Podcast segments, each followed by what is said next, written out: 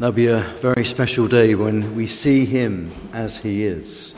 That day when the name of Jesus won't just be a name in a book, be a person standing right in front of you and me. What a wonderful day that will be. And we live in that period right now of trying of between longing and fulfillment, don't we? That time when we're looking forward to things being different, and now we've been told that things are going to change tomorrow, and yet are they? And is the in rising infection, and we're thinking, what is going to happen? What will reality look like next week? And we've been longing in that period of longing expectation for such a long time. And ever since you seem to get close to the line, the line seems to move and move further away from you. And you're thinking, what's going on? And yesterday, Fiona and I had a wonderful experience of enjoying our Christmas present together. Here we are in mid July on a glorious July day, and we were enjoying our Christmas present, the present bought for us by my son and daughter in law who live in London. And it was a trip. They call it a flight. I'm not quite sure why, because you don't actually leave terra firma. You're very much anchored to it. So I've flown many times. I know what flying is like. But they call it a flight on the London Eye. And we took that rotation. I think it's better rotation than a flight. Flight's rather fancy. Um, flight's what Richard Branson did last week, didn't he? When he went across into outer space. And apparently he's offering people nowadays, you can apply online if you want to fly into space. Go online, you can find Richard Branson's offering you an opportunity. Several people will be the lucky winners to really fly. But we were trying to fly on London Eye, going around a rotation of 30 minutes in London. And I'm a Londoner. So, but it's the first time I'd seen London from that angle. And it was quite an incredible view to see. Rather annoying because the domes are so, the convex nature of the glass means you don't get exactly good photographs because distorted by the shape of the dome. But I won't complain about that because it was a wonderful experience nevertheless. But one of the things is, the amazing things about those who grew, who grew up in London can testify to the way the London skyline has changed. I used to drive into, into London as a young 16 year old on a motorbike, you know, and London was dominated then by the post office tower and by St Paul's Cathedral. And there are a few other on the, on the, on the outskirts. There were there's some, some you know, um, uh, uh, new, new, structures that are being built. But generally speaking, everyone knew the highest thing was the Post Office Tower, GPO Tower, and then you had St Paul's. And nowadays, St Paul's is dwarfed in London by the signs of economic growth and wealth. We're one of the wealthiest cities London's one of the wealthiest cities in the world. It's a huge city with these dominating towers, and my youngest son works in one of those buildings. He works in the Shard. An incredible centre of banking, centre of wealth. You know, got people from around the world who buy houses in London because the cost of houses is so colossal. They do it as an investment. People who never live in the house but have these huge houses just because they're investing in the real estate, the architecture of London. And Laodicea was a huge city that was renowned for the ancient world for its wealth. It was a banking capital, as you can see there in the picture. It sat between its closest neighbors, Colossae and Hierapolis, and it sat between the two nations on the famous and fertile Lycus Valley, this valley that goes through and goes from east to west or west to east, and sat on this famous trade route that made it eventually, under the Pax Romana, the, the, the peace of Rome, a very wealthy place indeed. Pliny, the famous Roman, called it a most distinguished city. And the famous Roman orator and senator Cicero, on his return to his Sicilian province, cashed his checks there in 51 BC. And if, if uh, Cicero cashed checks in your banks, your banks had made it. In fact, in AD 60, the whole region was devastated by one of those famous earthquakes. We heard about them last week in AD 17 that flattened 12 of the cities in Asia Minor. Well, in AD 60, there was another horrendous earthquake, and many cities were leveled, and many cities were never to be rebuilt after AD 60. And this city of um, Laodicea was also flattened by the earthquake. And yet, the city was so wealthy it didn't require any imperial funding to put it back on its feet. The repair works and the rebuilding of that city was entirely funded by its banks. This was shocking in the ancient world. So Tacitus, one of the most famous Roman historians, writes this. He says, One of the most famous cities in Asia, Laodicea, was at the same time overthrown by an earthquake and without any relief from us, recovered by itself by its own resources. You have made it if you've got a reference in histories of Tacitus as the Roman historian. And what he was saying was, how can they do this? They refused a check from the Emperor Nero. Nero said, I'll help you out. And they said, No, no, it's okay. We're quite okay. Thank you very much indeed. We, have got this. We're okay. We're big enough. We're wealthy enough. We don't need your help, Rome. Thank you. It was a city that was famous for its wealth. It was also a city that was famous for its industry and fertility, because the Lycus Valley, as we mentioned earlier on, was a, a, valley that was very, very famous because it sat in a volcanic region. You had lots of, lots of um, vit- vitamins and minerals in the, in, in, the, in the rocks and the water, that made it very, very good for growing wine, made it very good for feeding sheep. And Laodicea, and the region of Laodicea, was famous for a particular black sheep that produced a very glossy and soft black Now, I don't know about you, but if um, you think about sheep, most of the sheep you see on the, in the, out there in the fields are white. So the most common cloth they had in the ancient world was white. And they used to dye it to make it even a purer white. And they used to use urine. They used to have these areas, pools in cities where they would soak it into, to get the acids out of the urine to make it white, as white as possible. So black was quite a novelty for a cloth. And so Laodicea became famous for importing this black wool all over the world because it produced a glossy black, slightly purpley cloth, very soft and very luxurious. It became the cloth of choice. If you were a fashionista, you wore the Laodicean woolen cloth. Wool is one of those great natural products that's cool in, in, in, when you, in, in, sun, in sunny conditions and, and warm in wintry conditions. It's a beautiful uh, fabric that God made for us as human beings. And so this cloth um, was so famous that they formed it into a tunic. The tunic was called a trimita, and the trimita was the cloth to have, the tunic, the coat to have. If you forget Carnaby Street in London, if you wanted to be fashion, fashionable, you went to Laodicea and you brought clothing made in the black cloth of that sheep in Laodicea. It was so famous that the, um, the whole city of, um, of Laodicea was called, in some places, Trimitaria it was named after the trimatia, this tunic that was produced in the Laodicea. So it's famous for its banking, it was famous for its cloth and its industry, and it was also famous for its medicine. Because in Laodicea there was a medical school there that produced two very famous salves, one for the ear and one for the eyes. And the one for the eye was made of, uh, of a Phrygian compound that used to be rolled in small tablets in the shape of rolled um, uh, dried, rolled in the shape of small loaves of bread, and was imported around the world. And when you got this, this, this um, tablet, if you crumbled it up and put it into water and put it on your eyes, it was renowned for giving you better sight. It was world famous. So famous, in fact, it's mentioned by the Greek. Um, I'm about to say someone needs to get up.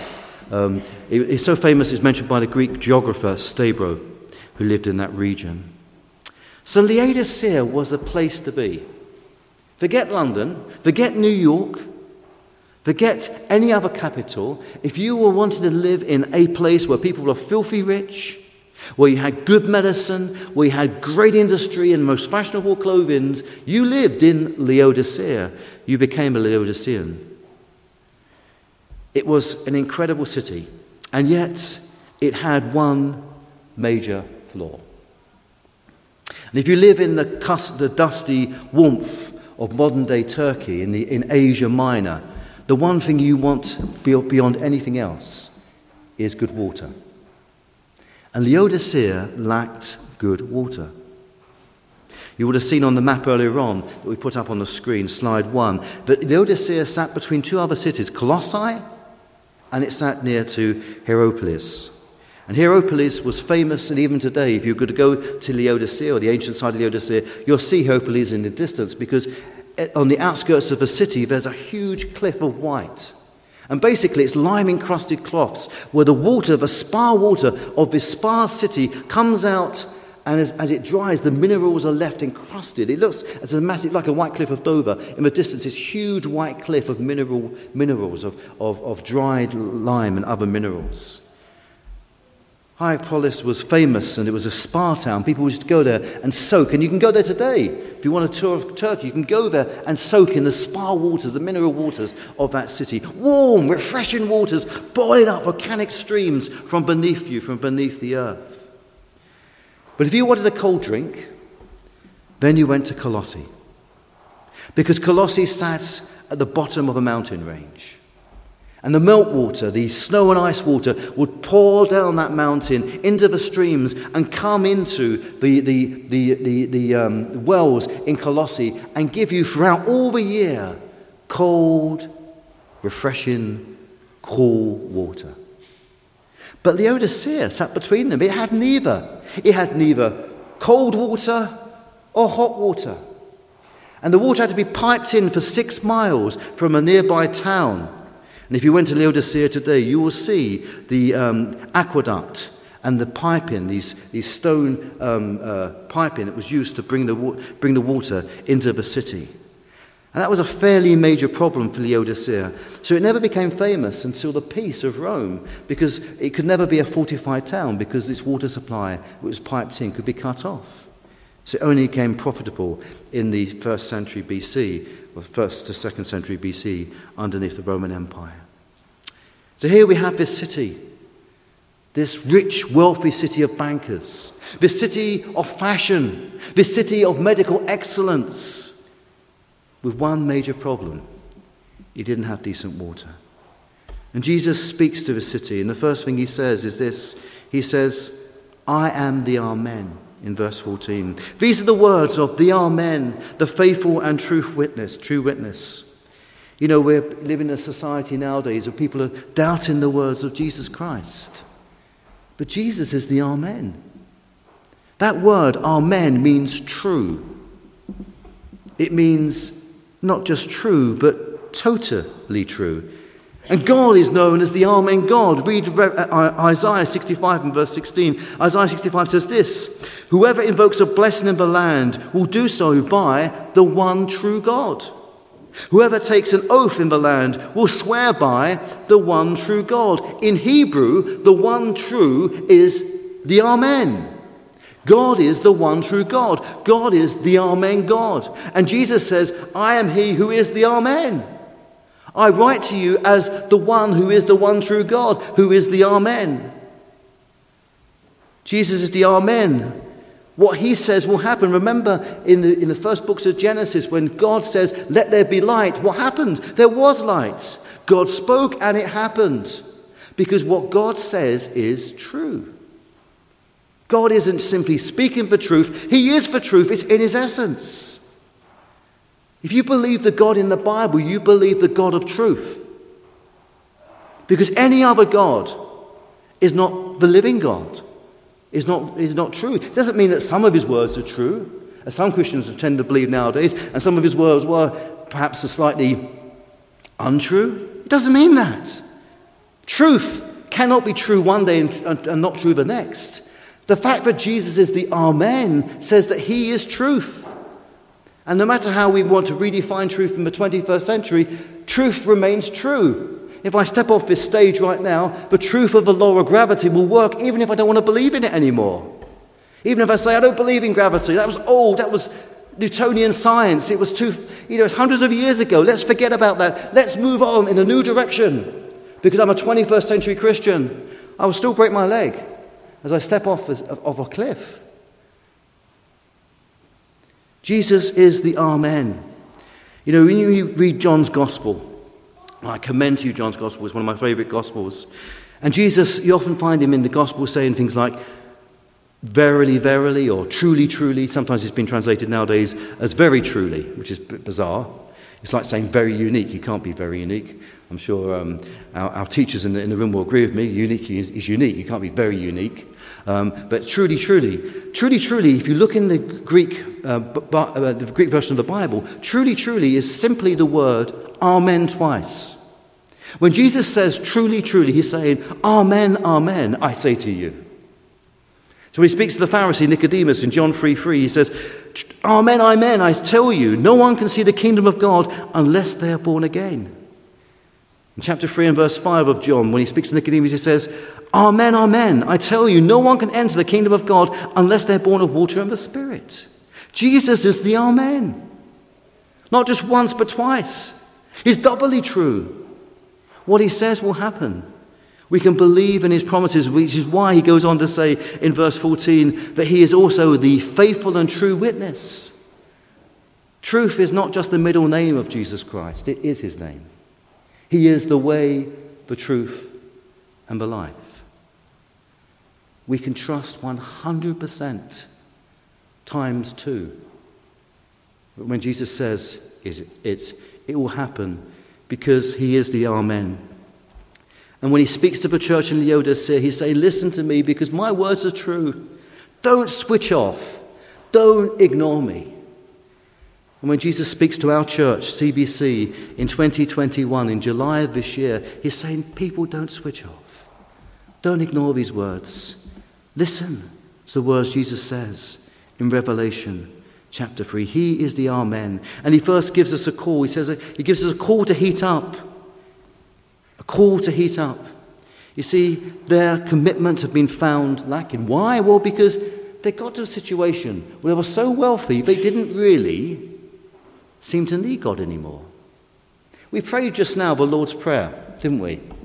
I love praying the Lord's Prayer. It's a prayer that Jesus gave us. It has so much to teach us. Our Father. How do we address God? Our Father tells us that we have that fatherly relationship with Him. But then we prayed, Give us this day our daily bread, didn't we? We all prayed that prayer.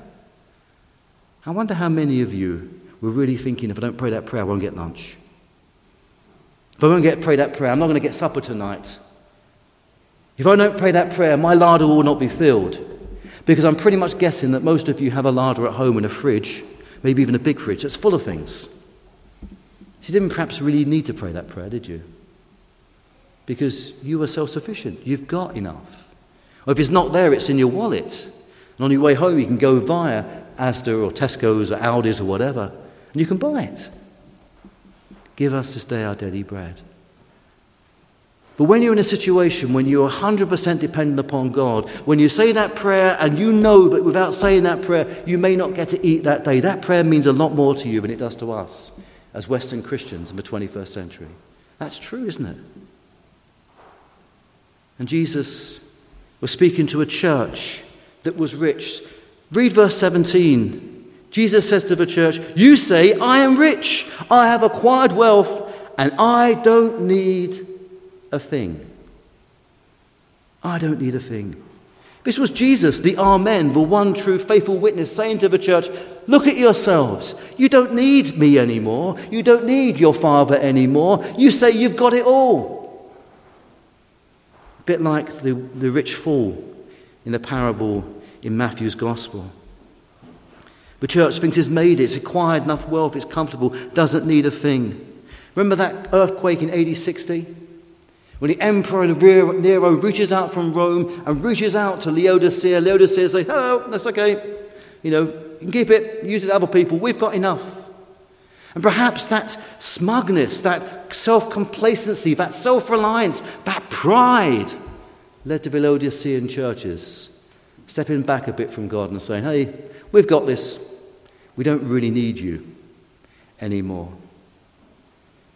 And Jesus says to the church, says, I know your deeds. You're neither cold nor hot. I wish you were either one or the other. So because you are lukewarm, neither cold nor hot, I'm about to spit you out of my mouth. The problem with the Laodicean church was geographical. Because the city was geographically between Colossae and Hierapolis. Hierapolis. Get that confused in my, my throat. Two cities, one a hot city and one a cold city. And there was Laodicea right in the middle. It had neither cold water nor hot water. And I don't know about you, but on a hot day, you drink a warm water. It is horrible. When I've served in Iraq and Afghanistan, we used to get our water bottles and we used to cover our water bottles out there with a sock and soak it in water because as the sock evaporated, as the water evaporated, it kept the water hopefully a bit cold. Because in the heat of Afghanistan and Iraq, a bottle of water when it was hot, it's really hard to drink. Even if you're really thirsty, it is really unpleasant trying to drink really, really hot water. Put a tea bag in it, it's fine. But hot water without a tea bag or, or some coffee granules in becomes something you want to spit out. And it was even worse in this situation because the water of that region is full of minerals. Perhaps we can show the next two slides, please, 8 and 9. And in those minerals, we've seen the, the pipes, that these are some of the pipes coming from the aqueduct. You can see how built up the minerals are in that pipe. A hole that was originated, originally built that big has shrunk because it's full of this lukewarm, mucky stuff that came out of these pipes. So, literally, the water of Laodicea was famous for people to have a drink of it and want to do nothing more than spit it out. It was distasteful, it was horrible, it wasn't enjoyable. And the problem with the Christians at Laodicea was also geographical. They were so wealthy, they lived in a wealthy place, but their faith began to get cold like that water. You know, one of the things that living in war zones has done for me in my Christian faith has helped to keep me warm and keep me close to God. Because when you're living in a war zone and when you know that every day may be your last on planet Earth, you have a, a really ripe and strong faith, uh, uh prayer life. Every morning you wake up and thank God for that day and pray for God's protection. Every night you go to sleep, you pray for God's protection and blessing upon those who are serving around you. It makes you appreciate life. You feel life like never before because you may lose life at any moment and because you're dealing with death every day. And in my times of being in operational theatres around the world, my prayer life has been the richest in my Christian life. When I ask for God to protect me, I mean it.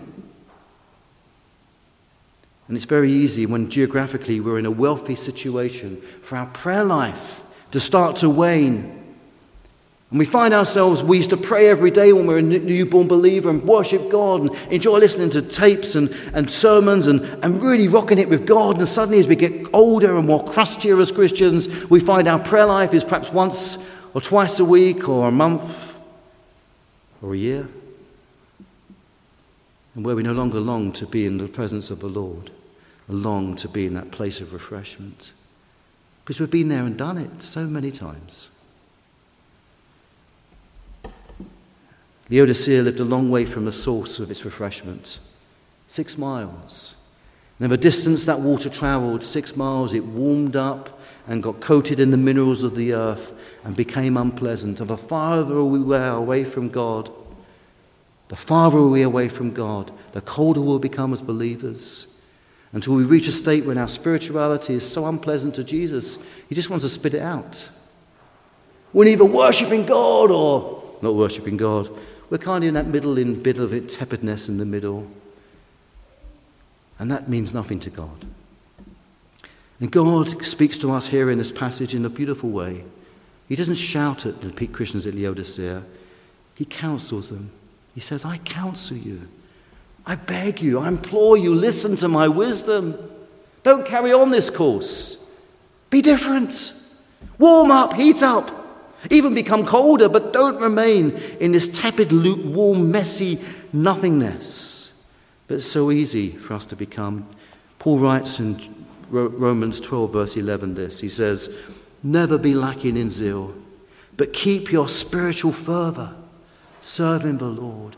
Don't let yourselves become so cool you mean nothing. And remember what we read early on in Proverbs 3 Jesus says to the church, he quotes from Proverbs 3 My son, do not despise the Lord's discipline. Do not resent his rebuke, because the Lord disciplines those he loves. As a father, the son he delights in. When Jesus disciplines us, he loves us. You know, the worst time for a child is when the parent says nothing. When the parent is so fed up with the child disobeying and doing the wrong thing, but eventually the parent just gives up, doesn't bother anymore. That's terrifying for a child, isn't it?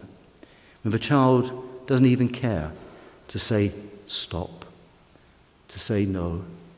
And when Jesus reaches to the church of the 21st century, as he does in this book of Revelation, and he talks about the Christians at Laodicea, he's reaching out in love.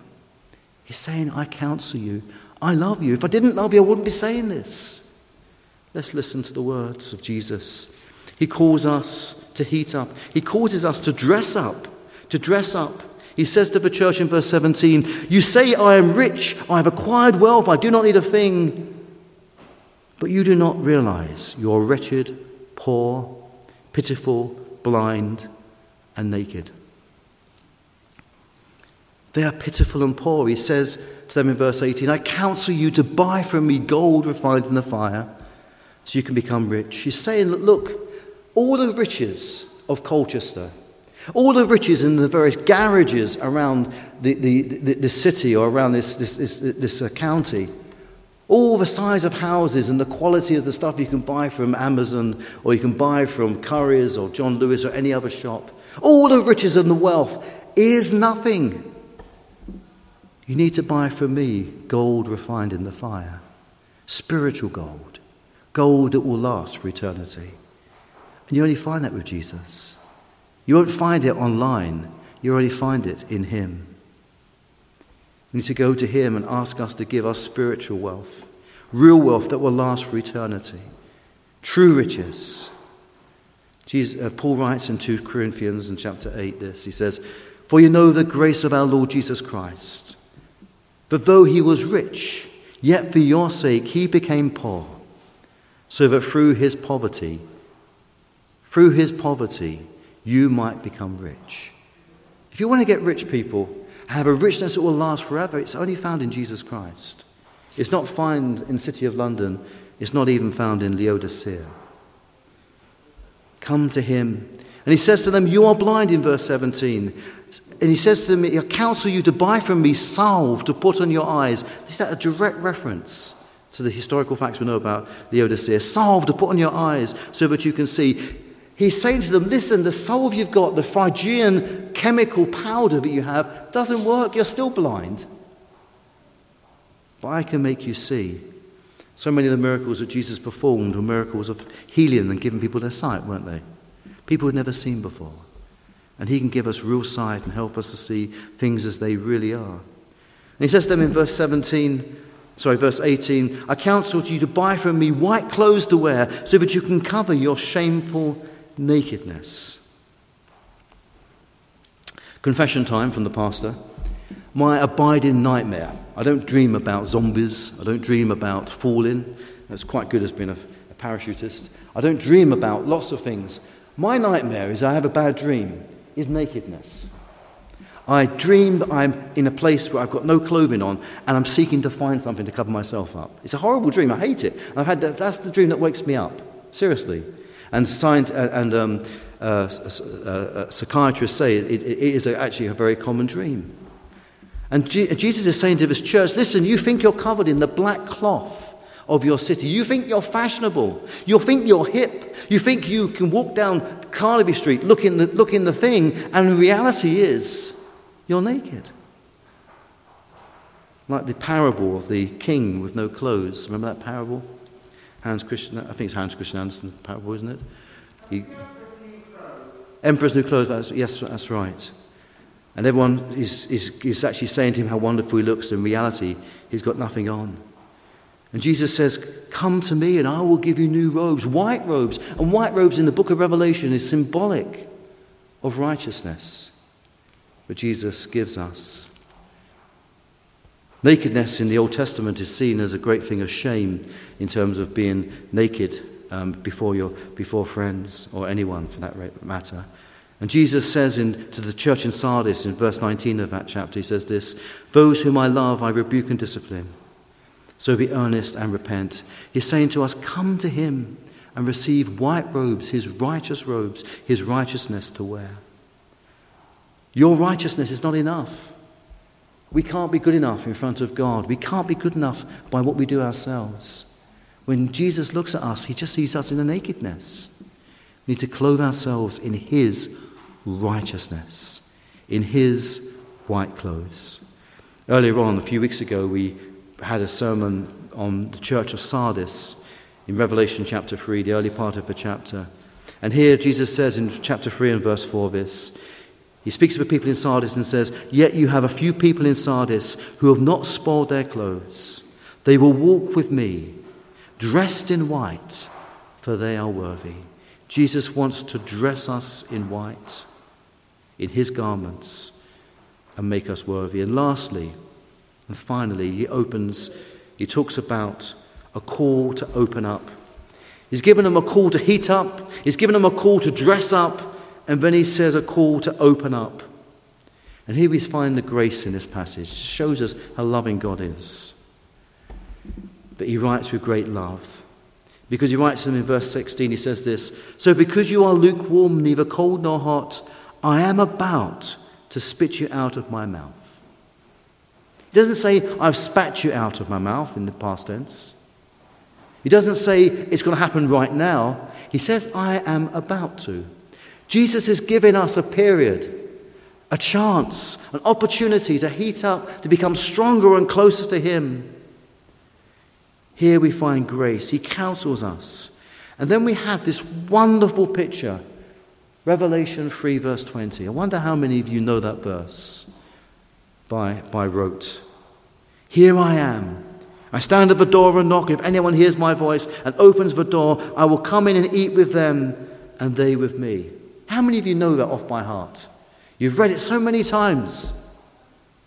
And yet, and I've preached it so many times. And when I preach it, I often preach it in the context of preaching to those who don't know the Lord Jesus. I preach it as an evangelistic call. There Jesus is knocking at the door of your heart, asking to be let in. And do you know what? The context of that passage, the context of these words of Jesus, is not to non Christians, it is to Christians. It is to the Christians in Laodicea. It is to the Christians of the first century and the Christians of the 21st century. Jesus says, Behold, I stand at the door and knock. It's very easy for us to deflect, isn't it, as Christians, and think, that's a verse for non believers. I've already opened my door to the Lord Jesus Christ. I'm sitting around the table. We're close as that, Jesus and I. We enjoy a good McDonald's every now and again. And yet, Jesus is speaking to Christians, he's not speaking to non believers. You see, we can invite Jesus into our lives. We can say the believer's prayer. We can be baptized in the waters of faith. And yet, in our life, because there's distance between us and that point of refreshment, we can shut the door on Jesus again. We can close that door and say, I've had enough of you, Jesus. Thank you very much. You've saved me, but I don't want to be too righteous. I don't want to be too close to you. I don't want to be too much like you. People think I'm weird. And we shut the door. Initially, it may have been ajar, so we can hear him calling. We like that, it's comforting going through a difficult time, hearing Jesus calling in the distance, knocking a little bit. We know he's close. But eventually, has become more and more sufficient. That door becomes shut and eventually bolted and padlocked. The yell slipped across. And we can just hear mumbling on the other side of that door. That's as much as we can cope with Jesus Christ. This call, this verse is to believers. I went yesterday with Fiona for the first time ever to, to St Paul's Cathedral as a Londoner. How, how, what a strange confession that is, isn't it? You can live in London all your life and never visit some of the great sites.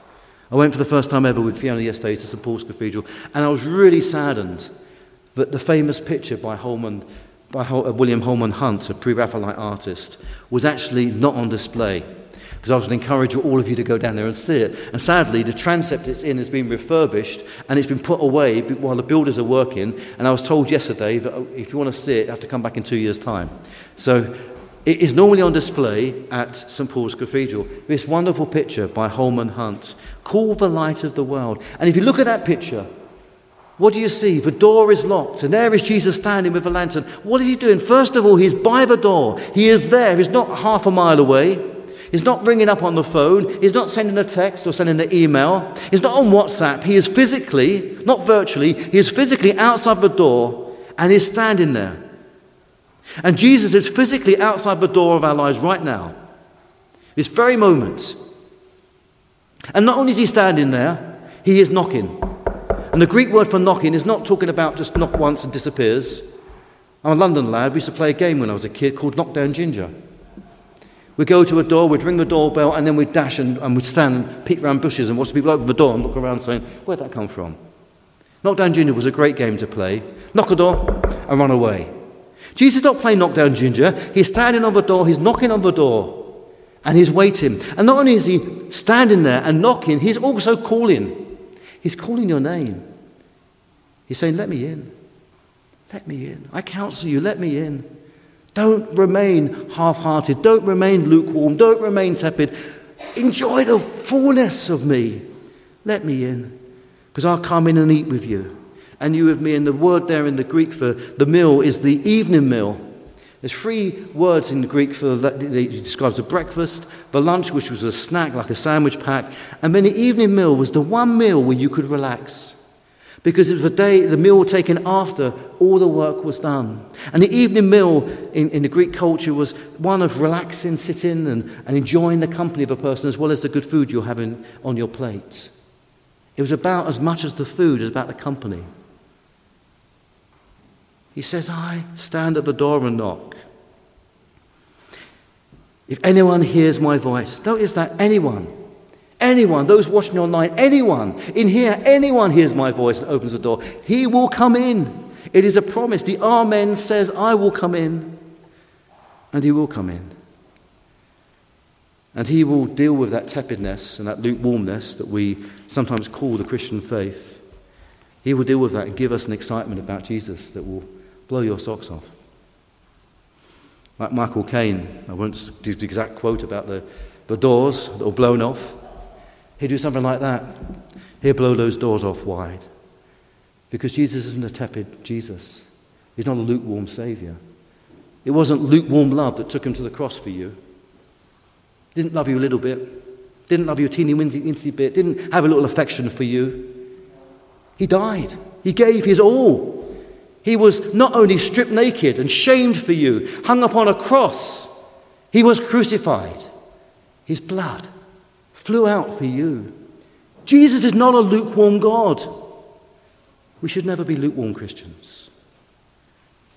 Because lukewarm Christians is so distasteful for him. It wants, it's an emetic. He wants him just to spit it out. People, the reason that churches aren't growing in this country is because there's too many lukewarm Christians if Christians are excited about Jesus, our pews will be full because people will catch that excitement. Lord, He calls to you and says, Catch this excitement. Start to burn again for me. This is a word to all of you. It's a word for me. I know it's a word for me. It's a word for you. Let's not leave this church this Sunday morning and simply tell Jesus, the Amen God, okay, I've had quite enough of that, and shut the door again. Let's keep that door open, invite Jesus into our lives to heat us up, to bring change to us and change to our world.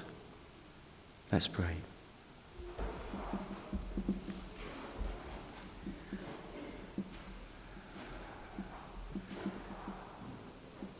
Perhaps the Lord Jesus has been speaking to you this morning. Perhaps you feel that He's asking to come into your life. He's at the door right now. He's knocking, He's calling. And you know that. You know He's there. You know He wants to take you further in your faith.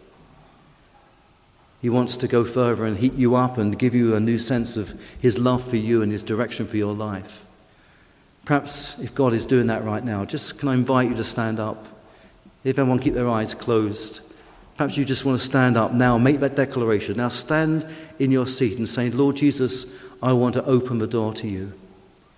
And perhaps there's some of us here today who have been just resisting the Lord's call into some form of Christian service, who God has been calling to consider Christian ministry, perhaps, a ministry in the church, a ministry that will call mean us leaving our job, then perhaps if God is doing that and calling you, you want to stand up now. Acknowledge that. Or perhaps you're just a normal Christian. You've been a Christian many years. You love the Lord Jesus, but you would like to love him more. You would like to get the best of his love and be the best that you can be. If that's you too, then I invite you to stand up. To stand up and say, Lord Jesus, I want the best of you in my life. I want as much of you as I can possibly have. I want to be the best I can be as a Christian believer. I would encourage you, if that's you, then you just stand up. Lord Jesus, we come before you now and we hear your voice. We sense your knocking and we ask, Lord Jesus, that you come in to be with us, each one. Lord Jesus, fill each one of us with your Holy Spirit. Come into our lives. Help us to learn to leisurely take time with you every day, to eat with you and from you, and to be nourished and strengthened in the power of your Spirit. Help us each one not to be like the Laodicean church, to be complacent, fat, and self sufficient. Help us, Lord, to be hungry for you. Help us, Lord, to want more of you. Help us, Lord, to grow closer to you that you may heat us up, that you may clothe us in white, that you may come into our lives in power and not just change us, but change others through us. Lord Jesus, this is our prayer in your name. And so we say, Amen.